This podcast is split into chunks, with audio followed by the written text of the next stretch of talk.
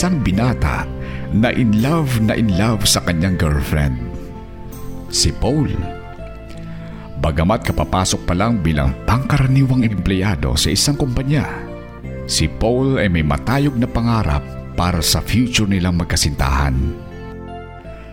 Ang kasintahan niyang si Nika ay isang simpleng babae pero medyo nakakaangat sa buhay. Masayang nagmamahalan ang dalawa. Mahilig gumawa ng maliliit na eroplanong papel si Paul at ibinibigay niya ang mga ito kay Nika. Alam mo Han, uwi ka ni Paul. Matayog ang pangarap ko para sa ating dalawa. Kahit na maliit pa lang ang kinikita ko sa trabaho ko sa company ngayon, magsisikap ako. Gagawin ko ang lahat para umunlad. Idi-devote ko ang oras ko sa pagtatrabaho hanggang maabot ko ang aking mga pangarap. Mga pangarap para sa atin. At ang mga eroplanong papel na yan na ibinigay ko sa iyo ang magiging simbolo ng pagsisikap na ito. Walang anuman at walang sinuman ang makakahadlang sa pangarap na yan. Alam ko yan, Han. Tugon ni Nika. Handa kitang suportahan sa mga pangarap mo. Tandaan mo, Han, kahit anong mangyari, mahal kita. Mahal kita, Paul. Naluluhang dagdag wika ng dalaga. Hindi naman hadlang ang mga parents ni Nika sa pagmamahalan ng dalawa kaya walang naging problema. What tonight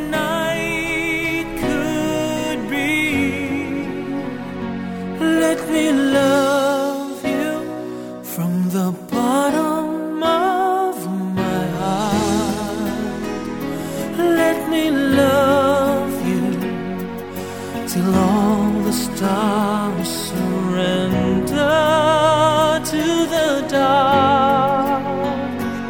And though words sometimes fail me, I just wanna say nothing or no one's ever touched me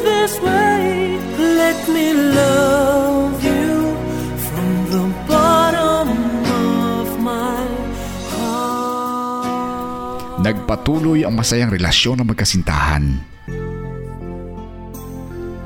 Hanggang isang araw, nagpaalam si Nika kay Paul. Han, I'm sorry, pero kailangan kong magpaalam sa'yo. Uwi ka ng dalaga. Wala akong magandang kinabukasan na nakikita para sa ating dalawa, sabi ng dalaga. Pero Han, nagsisikap naman ako para sa ating dalawa ah. Hindi mo ba nakikita? Sabi ng naluluhang si Paul. Sorry talaga Paul, sabi ni Nika. Kailangan na nating maghiwalay. Bukas na ang flight ko. Pupunta na akong Amerika. Hindi na ako babalik.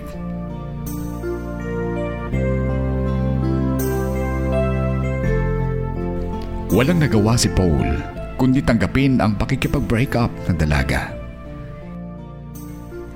Puno ng kabiguan, nagtanim ng sama ng loob si Paul at isinumpa sa sarili na ipapakita sa dating kasintahan na kaya niyang abutin ang kanyang mga pangarap. Na kaya niyang maging mayaman.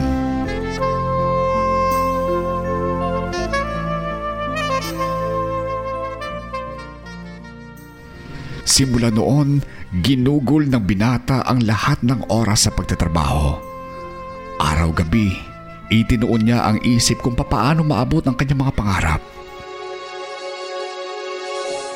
Isip mo'y litong-lito Sa mga panahong nais mong malimo Bakit ba bumabalakid ang iyong mundong ginagalawan Ang buhay ay sadyang ganyan. Sumiran, hindi mapigilan Itanim mo lang sa iyong puso Kaya mo yan.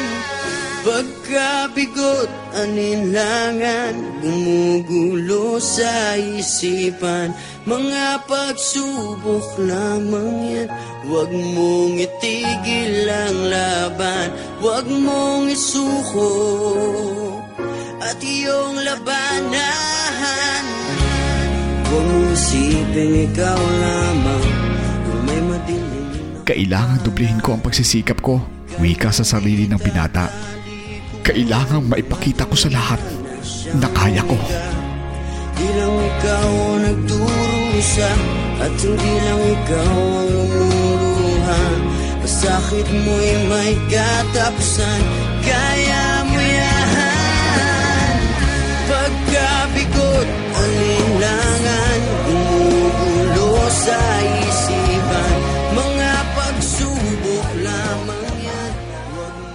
Makalipas ang ilang taon, dahil sa pagsisikap at sa tulong na rin ng mga kaibigan, mula sa pagiging isang small executive sa pinapasukang company, ay nakapagpatayo ng sariling kumpanya ang binata.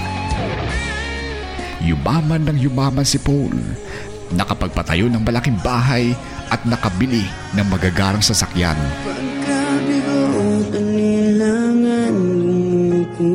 Sa isipan Mga pagsubok lamang yan Huwag mong isuko ang laban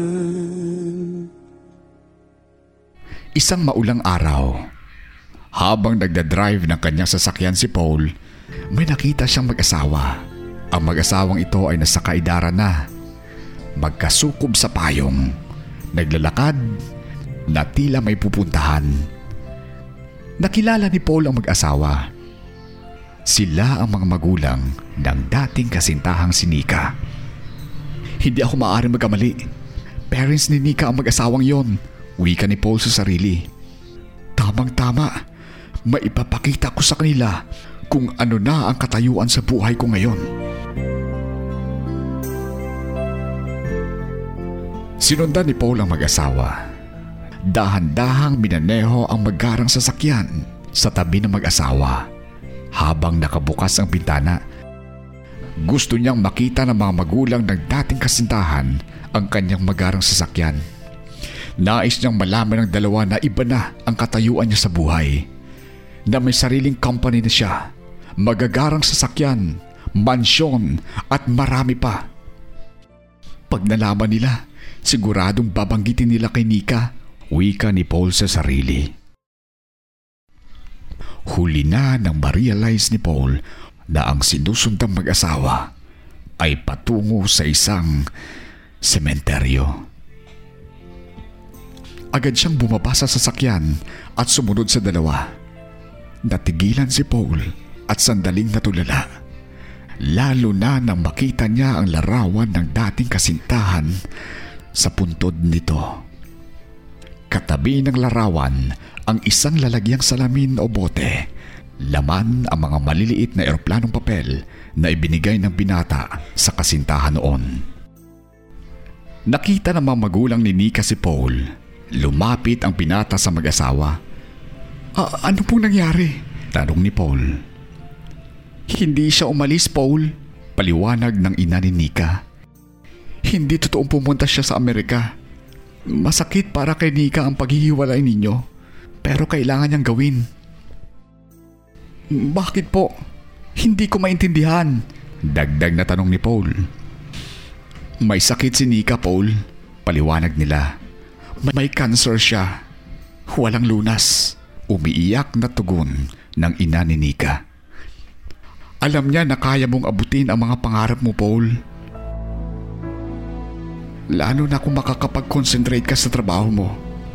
At ayaw niyang maging hadlang sa oras mo ang kanyang karamdaman. Kaya pinili niya makipaghiwalay sa iyo. Nagsakripisyo siya para sa iyo, Paul. Mahal na mahal ka ng anak namin, Paul. Tumulo na rin ang mga luha sa mga mata ni Paul. Bago siya namatay, dagdag pa ng ina ni Nika. Mahigpit na bilin niya na ilagay sa kanyang puntod ang mga eroplanong papel na ibinigay mo. Na kung sakaling dalhin ka ng tadhana sa lugar nito, ay maiuuwi mo ang ilan sa mga eroplanong papel na to at magsisilbing alaala niya at ng inyong masayang pagmamahalan. Ikaw